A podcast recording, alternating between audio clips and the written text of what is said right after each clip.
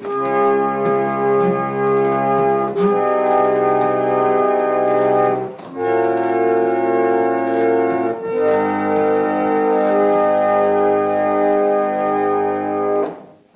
and welcome to Ipse Dixit, a podcast on legal scholarship.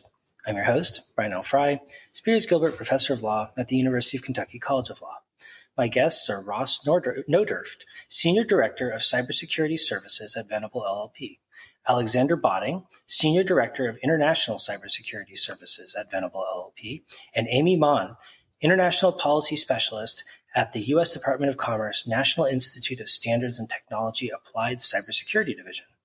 We will discuss their work on cybersecurity risk management. So, uh, Ross, Alex, Amy, welcome to the to the podcast. Thanks for having us on. Excited to be here. Yeah, thank you. So, for the purpose of today's show, I, I, thought the best way to begin would be for each of you to briefly introduce yourselves and just kind of say a little something about the kind of work you do in the cybersecurity area. Thanks again for having us. And my name's Amy Mahn, and I work in the Applied Cybersecurity Division of the National Institute of Standards and Technology, NIST. And a lot of my focus is around our international engagement for our various cybersecurity and privacy resources.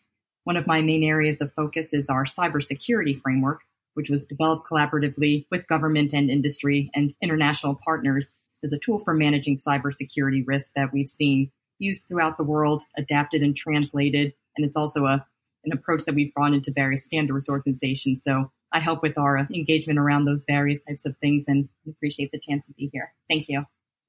Yeah, from the uh, private sector side, um, very similar to Amy, um, my my role is um, to, as we look across the landscape of cybersecurity uh, policy developments internationally, um, to try and ensure that there's some level of cohesion uh, in terms of the approaches that governments will take.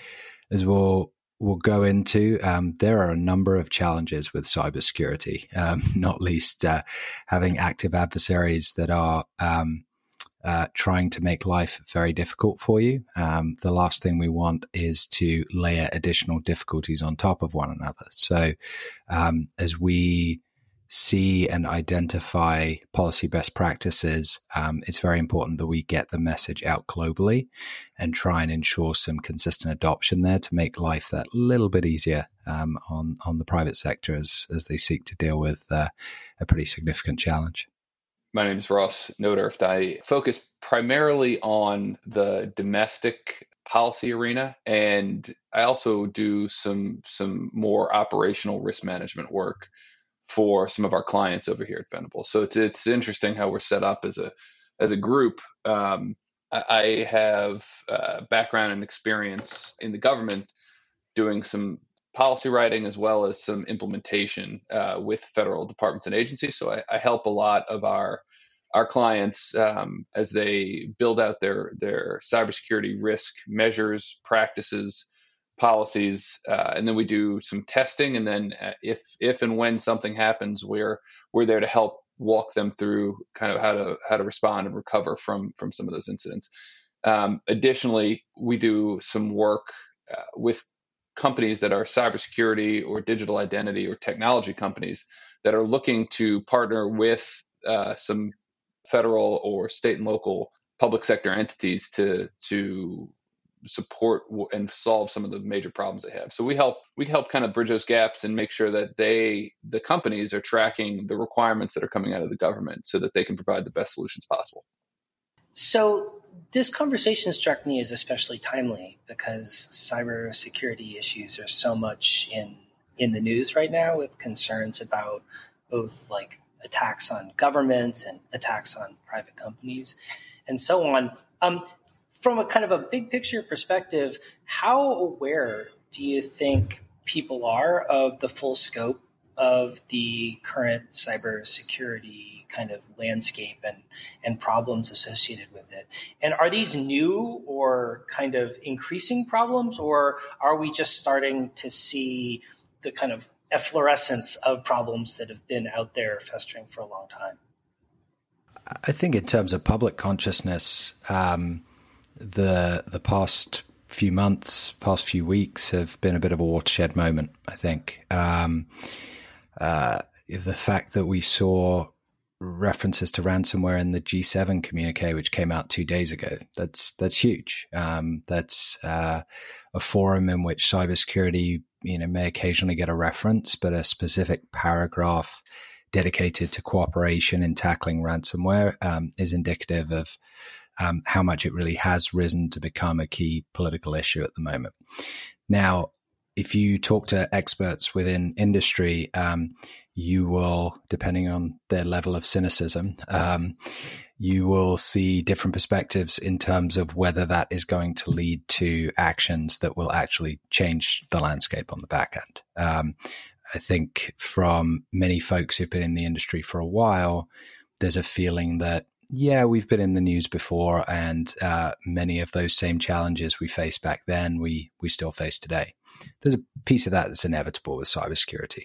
Um, the uh, the the constant cycle of is one in which you have adversaries who are investing to um, enhance their own capabilities, and you are uh, seeking to enhance your defenses to respond to that. So, um, even if we were to take a great series of steps right now, um, the challenge is not going to disappear. But I do think we have a particular window at the moment um, to uh, seize upon the enhanced public awareness um, to ensure that we actually do take some tangible steps to make it more difficult, um, particularly in the area of ransomware, since it's it's front and center, but um, more generally with cybersecurity risk management. I'd add, I think one of the unique. So you're talking to folks who have been looking at this for decade plus right now. So for us, it's it's not new. It's just more more widely talked about. But I think part of the reason that it is being talked about a little bit more to, to further push on Alex's point is the convergence between the physical and digital impacts, right? We have had a shift uh, and a wave. You know, you can look at COVID as one of the pushes that got us closer to a more digitized way of living and doing business. There's there's a lot that has gotten us over the past 10, 12, 15 years in a more digital environment. And now ransomware is impacting everything. I mean, the ties between the, the IoT devices at hospitals, the pipeline, and the, the infrastructure there, all of that is causing people to actually feel real world impacts when there is a cyber specific attack, like a ransomware attack on a pipeline. So that's, I think, why we're, we're seeing it a little bit more in the news today. And just to add on to that, I had mentioned one of our tools that we engage on is our cybersecurity framework, which was developed back after a presidential executive order asked NIST, which is a non-regulatory agency, to work with other government agencies and the private sector, academia, and international partners to develop guidance, which at the time was more focused on managing cybersecurity risk to critical infrastructure, being very mindful of what Ross just mentioned that as you have more convergence of cyber and physical as more things are put online, there's definitely those new vulnerabilities and risks that have to be managed, which is what the cybersecurity framework was designed to do. In a flexible approach, being mindful that there are differences across critical infrastructures. There can be differences between you know, a healthcare device or pacemaker, something that's connected versus a Fitbit versus the electric grid. So it's really an approach to look at all of those different kinds of risks to manage. And we have been updating it throughout the years. We have our most recent version that came out in 2018, but understanding that things keep changing. We see all these things in the news. There are definitely new problems and risks out there to take into account, which is why we always are looking to refine and improve and update these documents and have those conversations with stakeholders so we can see what these various problems are and how we can adjust our tools accordingly. So I know that all of you are collaborating on a series of programs addressing a range of cybersecurity related issues. I wonder if you could talk about the nature of the collaboration and the programming that you're presenting and sort of what your goals are in putting on these events. Let me let me back up and talk about where we're coming. Alex and I are coming from. So yes, we work at, at Venable, um, but one of our one of our clients that we do a lot and a lot of work with and through is the Center for Cybersecurity Policy uh, Policy for Policy and Law. So the center is a 501c6 organization functions uh, akin to a, a, think tank, and its focus and goals are to to really drive the conversation forward and really and provide that bridge and that that space to have the conversation between people who are operating across critical infrastructure sectors and different industry groups who are focused on um, cybersecurity every day, and then uh, the the government entities that are that are responsible for whether it's regulation or um, coming up with the standards in, in this case and, and, and creating an environment for good, smart policy in what has traditionally been a greenfield for policy development. This series is builds on the work that NIST has done to date um, around the cybersecurity framework and around risk management for cybersecurity, and it is a continuation of their traditional. Frankly, that they they've held conferences uh, annual conferences focused on risk management, two day events, um, really pulling multiple threads of discussion together back when in person conferences were a thing. About six months ago, we started chatting with with uh, the folks in NIST and saying, "Hey guys, you know the conversations are are still happening, just in a virtualized environment. Is there a way we can help you guys support the goals that you had traditionally in the risk management conference and and drive some of the the conversations forward?" And they said, "Yep, great let's come up with a series. So we started collaborating through the center with NIST to, to develop this four part series. So the first one was international, which I think Amy and, and Alex can tell you a little bit about. And then the next one that we're going to be focused on is around supply chain risk management, which is pretty um, topical given the things that have been happening in the news, as well as the recent executive order that was just released. Thanks. And, and at NIST, we do appreciate this chance to collaborate and put on this series as Ross mentioned, we typically had been able to do this in person and look forward to the days when we're able to do so again. But it's been very helpful for us, even in the current environment, to have these types of virtual discussions. Since, as I noted, part of our approach is really convening stakeholders, getting their input on these various cybersecurity issues that we see. And all of that input really helps us as we develop these standards and guidelines, which I noted our federal government does have to use much of our work, but it does remain voluntary for industry. But having this chance to have these conversations and get this input and help them, those voices be reflected in this guidance has really helped us in seeing some uptake and use within industry and the private sector, which was helpful for us as we learn from how others have implemented and used our various standards and guidelines. So we're hoping this series is another opportunity to continue these discussions and look at these issues. That helps us as we continue in our role developing this guidance. And as noted, it was very helpful having that international discussion looking at some of the tools NIST has made available. I said we've been taking some of our approaches to standards development bodies and have some documents available coming out of these organizations like ISO, the International Organization for Standardization, in conjunction with IEC, their areas. So hearing how others are looking at and using these tools helps us and very much looking forward to our continued discussions in the upcoming series. I think we had somewhere in in the range of about uh, folks from 70 countries participated in the um, the last event and, and speakers from the UK and and Ireland and um, and the US government as well. And I think that's really important for where we are right now. Um, a lot part of what comes with the increased public consciousness is governments feeling they have to do something about it, um, which is great. That's um, you know that's the energy on which change can come about. Um, but as you see the UK government come forward with a, a, a public consultation around supply chains. The US has a whole raft of, of things coming down the pike. We've got, um, you know, Singapore, Japan, others looking at this as well. There's this big picture of like, how do we manage this and direct it in a way that we're all kind of rowing in the same direction? Um, so it's great to have that level of international participation. And uh, if any of your listeners didn't didn't catch it, we can uh, perhaps put up a link to the the recording of the event.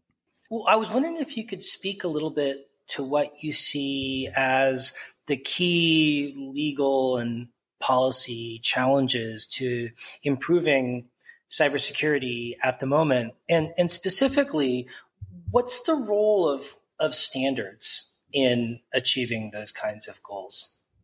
That's a great question. That's a great question. I, I, I want to start by talking about how wonderful NIST is, and not just because we're collaborating with them, but because it is the bedrock for how we build anything that we're doing from a regulatory or policy or in, in the case of federal government agencies, they are legally required to follow NIST standards and guidelines, right? So NIST is the basis and the bedrock for for how to do things right and well and good practices. They are the standard developers and they the the process that they undergo to develop the standards that we're talking about, even in a fast moving digital cybersecurity environment, is still robust and highly collaborative with the practitioners in the space that are utilizing these standards. And I cannot say enough about that role that they play.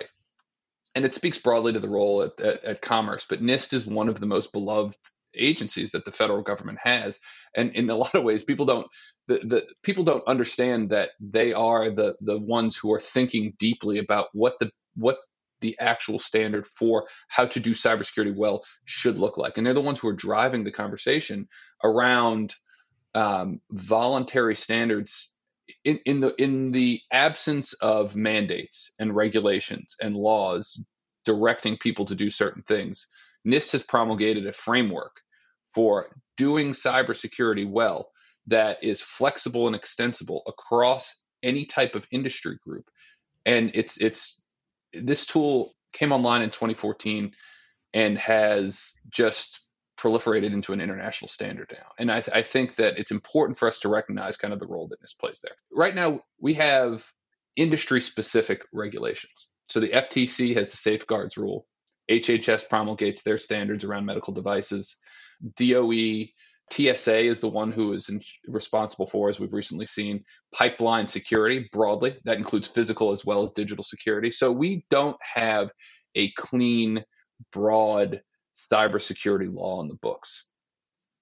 What we as a country have been pushing as far as risk management is concerned is adoption of of this framework that allows folks to reference standards that are specific to their environments their risks and really create a program that can help them get to a point because not everything is as is is in need of a a Cadillac um, cybersecurity plan. You don't necessarily need to have everything in highly classified air gap systems. Some some things may be meant for the open domain. I mean, so you need to have that extensibility and flexibility.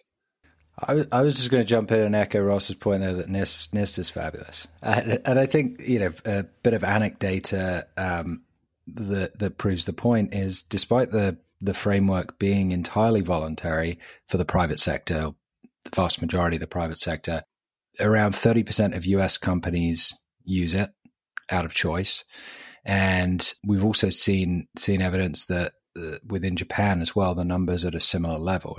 You know, it's not, it's a US developed document. So there's no reason that Japanese companies should feel the need to use it. And yet it is very widely used over there as well. And, you know, amongst international organizations globally. Why do we need international standards? Because we live in a globalized economy and we have very integrated supply chains and the threats that we face are universal. You know, a, a cybersecurity threat coming out of North Korea looks the same if you're based in France as it does if you're based in the US. And so in the cybersecurity space, it both makes sense in terms of how you tackle the challenge, but it also fits into the kind of ecosystem we have, which is one in which a company in Vietnam could well be running Microsoft, uh, you know, software to to power their you know internal systems, or the the need to be able to provide those services in a truly international sense means that we need to have some kind of international reference point for what good cybersecurity looks like.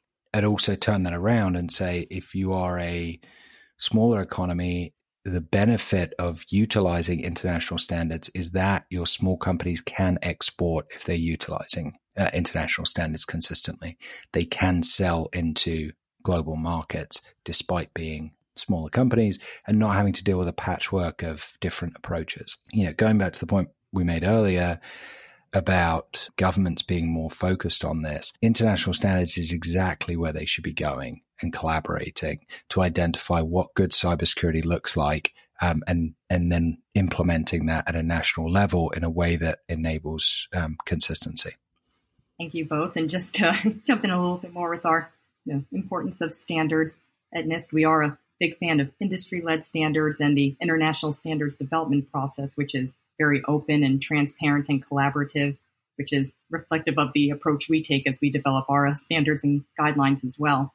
And as you keep hearing about our cybersecurity framework, another important feature of it is that it's based on international standards. And we recognized at NIST as we were going through the process of developing it that there are already good existing international standards and guidelines and practices that are already working for managing cybersecurity risk.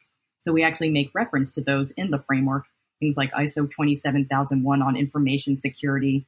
There's an ISO standard 62443 that focuses on operational security. So we make reference to those specific standards and show how they can be used to achieve some of the outcomes and controls that are part of the framework. So if there are standards out there people are already following, using this framework and that approach is complementary to that.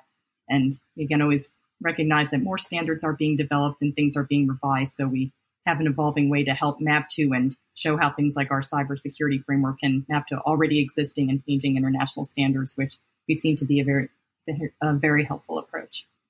I wonder if you could talk about a specific standard that has been, in your opinion, beneficial for the promotion of better cyber cybersecurity practices? And sort of how does it work? Why is it beneficial? And what would happen in the absence of that standard? Do you want to walk through the the core of the framework amy? I think that's a decent example of, uh, uh, of of a standard that takes more of a process approach as an alternative to trying to prescribe specific technological outputs. Thanks, yeah. If no one else minds, I can explain a little bit more of what the cybersecurity framework looks like since it does reference those international standards that we've mentioned and it is a very flexible approach, so it can be used across whether different types of critical infrastructure sectors or organizations of varying sizes. The part of the framework, which is the core that Alex mentioned, is comprised of five different functions, and these are meant to span the entire breadth of cybersecurity risk management, both from preventive stage before an incident occurs and in the aftermath, how you recover and how you respond to that incident. So these five functions in our framework are identify, protect, detect, respond, and recover. And I sometimes like to use the analogy of a protecting a house to help illustrate what we mean by these functions, which again, through our process of working with stakeholders, these are five words that many agreed are common and accessible language and understood by people with varying levels of cybersecurity expertise. But then it is broken down further in the framework, but at a high level, everyone can understand what these five functions mean. With identify, going with the house analogy, I like to say that's when you take stock of what is critical and what's at risk. Just to keep it simple, I'll say looking at your windows and your doors, doing that risk analysis of you know, with your limited resources, what's something that's most important to protect. Like maybe you'll put more towards your first floor windows that are a little bit more easily accessible. With protect, those are the safeguards that you put in place to try to protect what you've identified. There's putting locks, installing some security cameras. And then in terms of detect, that's asking people to monitor and be able to notice if there is something that is going awry. Like you would be monitoring those security cameras, but also aware of what is normal activity or the usual behavior and being able to identify when something is not normal. You would look and see, yes, this is okay if this delivery person is here and leaving a package, but if you see someone coming and rooting through your flower pot or under your front doormat for a spare key or some way to break in, you would know that's a little bit more unusual and action has to be taken.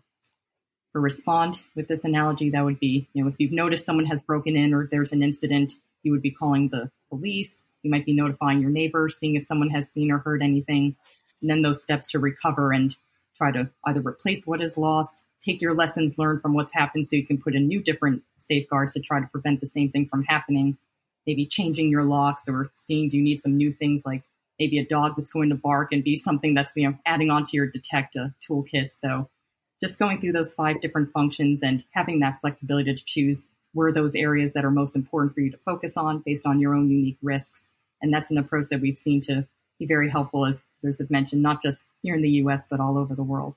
I think the reason that, or where does that differ from an alternative approach?